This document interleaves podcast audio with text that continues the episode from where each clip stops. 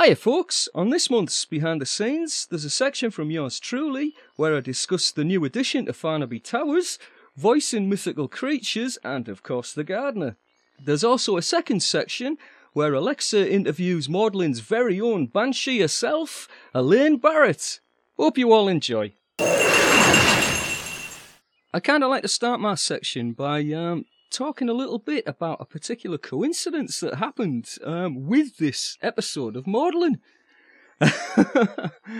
it's um, basically at the very end of, of the episode, in the end credits, uh, we brought our dragons back. Um, and it kind of growls a bit and then sort of scares Worsley off and he screams and dashes off actually on the end credits. And it's, you know, and Magdalen's, of course, synonymous now with dragons. And uh, in fact, when I actually met Alexa last year, um, I gave her a little toy dragon. And when you press the head, its head lights up red. well, anyhow, as I was actually producing this particular episode, episode four, it's really bizarre, but I actually adopted a real life dragon. I kid you not. I've um, I've actually adopted a white leopard gecko lizard, and and these things are actually sometimes called white dragons. Believe it or not. so it's kind of interesting that the week I'm producing the episode where we bring Maud's dragons back, we actually adopt a real life dragon into Farnaby Towers. now she's about um she's white, of course, like I said, with like a, a black leopard pattern on her. And she's three years old, and uh, apparently is nicknamed Bindi after a after a type of curry. Because these particular types of geckos actually come from India and Pakistan. so the vet that had her before me uh, obviously had quite a sense of humour and um, quite clearly enjoyed hot, spicy food too. Anyhow, she's kind of cute and uh, really, really settling down well at Farnaby Towers. In fact, inside a vivarium, that's the tank we, we keep her in, um, she has a little hiding rock. And when she hears my voice now, um, she comes out from under a hiding rock and actually comes scuttling across to the front of the tank, just waiting for me to open the doors and, and actually pick her up and take her out. Um, she absolutely loves me. it must be something to do with the Maud connection. It absolutely has to be. Because as many of you are aware, I actually voiced the dragons in Magdalen. so I don't know whether she sort of sees me as a kindred spirit now. and of course, speaking of voicing mythical creatures on Maud, um, in this episode, I actually also played the woodchuck. and that was great fun to do, of course. Um, I mean, how cool is that? I am the one guy on planet Earth who got to get Dave MacGyver, Mark Kalita, Peter Franzen, right? And I get to throw sticks at their head.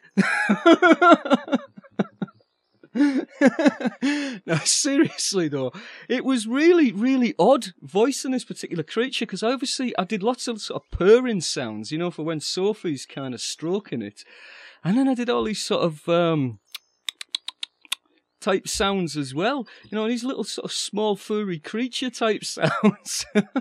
I remember when I was voicing that particular character and creating all these mad sort of, you know, small furry creature sound effects. Um, my wife, man, actually walked past the studio door. And of course, in most households, if you walk past an open door and inside the room there's a guy sort of sat there going, you know, you, you would think, what the heck's going on? But man kind of just walked past the room as if it was just completely normal. It's part of our everyday normal life now, you know. And and she sort of had that look on her face as if to say, "Oh, it's okay. Stevie's doing Maudlin again." and of course, I also got to play the gardener again. now, I have to say that as a voice actor, anyway, um, I tend to go for roles that really challenge me. Um, you know, the type of roles where I'm not playing me. If you, if, if you know what I mean. When I'm playing a character that's sort of radically different to me. And of course, I'm playing a 1930s gardener and, and an old man as well. Um, who's obviously somewhat of a cockney, and I'm from the other end of the country personally, because I'm from right the way up north of England. And um, actually, there's a funny story here. Um, I've been saying to Alexa for a very, very long time that I think we should hear the gardener sing. Which I think, if I'm not mistaken, actually started as a threat. I think Alexa was winding me up one day, sort of saying, Oh, I'm going to get you as a character, sort of singing on Maudlin. and I said, Well, yeah, go for it, write it, and I'll do it. You know, fantastic. Anyhow, um, the gardener in this episode wasn't actually meant to be singing, according to the script. And as a producer and director on audio drama shows, I've kind of got a bit of a reputation, and I'm I'm I'm very notorious for not sticking to the scripts. and so here I am. I'm thinking, this is my perfect opportunity to get the gardener singing again. Because of course I added the gardener's voice to the God Save the Queen thing um, that we did um, on the end credits in series on one of the episodes on series one, of course. And I thought that the gardener should be singing while he's sat there, sort of pottering around in the garden. Um, so one of the interesting things I did was I flicked around the internet, and you know the type of sites where people are sort of trying to protect 1930s tunes to the point at which they're still out there and people can still listen to them and hear them free of charge and stuff, you know. And so I flicked through the internet to find an actual um, tune or a song that was actually popular in the 1930s. And that's actually what the gardener's singing. He's singing a song that was made famous by um, the great Satchmo himself, Louis Armstrong. And it's called um, Oh, let me think. I've forgotten the name of it now. when you're smiling, that's it. Um, and so, uh, and I mean, he's totally singing it out of key. In fact, he's not even in tune, and he, he's not actually singing to the actual tune of the song either, uh, to be honest. And and that's part of the character for me because I wanted him to sort of be sort of a guy who kind of caught a flash of a song and then while he's sitting there, um, pottering away in the garden, you know, this sort of song comes back to him, but he can remember the song but can't remember the tune. and that's kind of how I imagined the gardener to be. You know, maybe he's just a little bit. Uh, uh you know, it, we already know he's a peculiar character, and sometimes he can lose his rag a little bit as well. Um, but I also imagined him as kind of somewhat of a, a bumbling, eccentric character too, and that all kind of comes into play uh, where I sang this song. Anyways, um, I think it's about time I close my little section here and hand over to the very capable hands of Alexa and, of course, Elaine. And um, hope you enjoy listening as much as we enjoyed putting this together. Bye bye now. So I'm here with Elaine Barrett, who is the writer and producer of Gaia's Voyages, also on Broken Sea, and she's here to talk a little bit about Maudlin. Hello, folks. Do you have any favorite characters on the show? Oh, I like all the main cast. All of them. Everybody does a great job. Of course, I love David and Mac because they're also on Gaia, but everybody does a really fantastic job. The characters, you can they're definitely interesting in originals. And in this episode, we saw a lot of different little furry creatures. So, what do you think about having creatures on Maud versus actual mythical characters? It's an actually it's an interesting change. Shakes shakes things up a bit, and who knows? Everybody loves seeing Worsley get hit in the head with chunks of wood.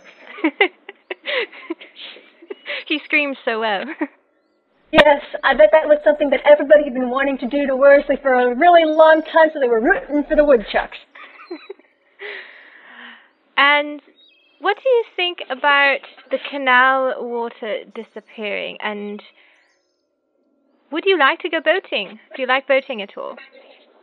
Uh, well, I love fishing, so yes, I always would like to go boat. Definitely would like to go boating. That was one thing I didn't get a chance to do when I was in Cambridge was why ride the punts. If you had a chance to go to Magdalen, where would you go?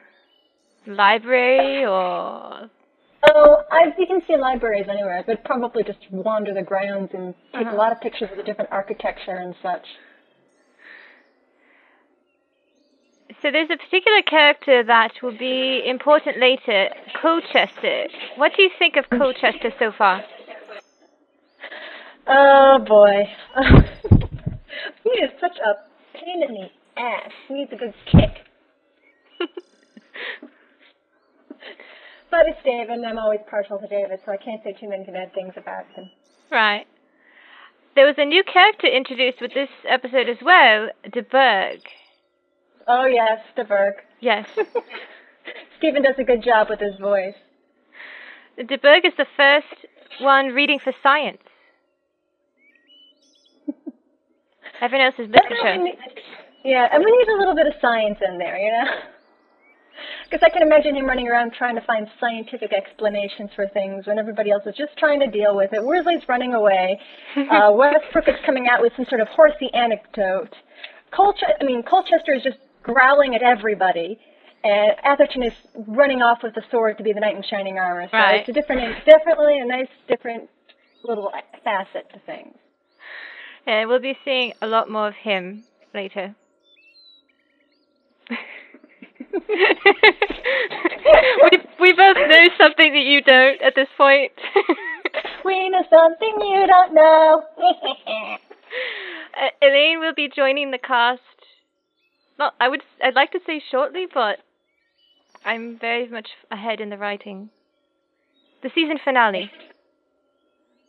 Yes, well, I've also played the. I was the Banshee in the Halloween episode, and I Yes. did another little role. So I'm not something going. that's really. I was. Uh, Stevie did some really funky stuff with my voice. I was the evil li- daughter of lies, sort of thing. Right. I think that was episode two in February. Pretty sure. I forget her name, but I was just doing really evil little things with my voice. It was kind of fun. and what do you think of Stevie's mixing in Maud? Well, Stevie is mixing God. I bow and worship at his feet. I would not be able to do half as good as I am mixing right now. And Gaia would not sound nearly as good without a lot of his help and tweaks, plus a lot of other people I've been bugging for advice. So yes, Stevie, you are the bomb. Everybody, listen to Escape from New York. Oh my God. Oh, what were you saying the other day that Stevie is the David Alt of mixing? Yes, definitely. And he has max cheekiness. hmm Exactly. Do you have any other thoughts on Maud before we go? Oh, just that I'm really looking forward to when I come in and seeing how things progress. Definitely going to be a little bit interesting. Definitely. we'll learn a lot about different backstories. Mhm. hmm We're nodding knowingly. Yes. Yes. Can't say anything. Can't say anything. But it's nice being in the know. yes. Uh, thank you for coming on the behind the scenes of Maudlin. Always happy to, Alexa, anytime. Cheerio.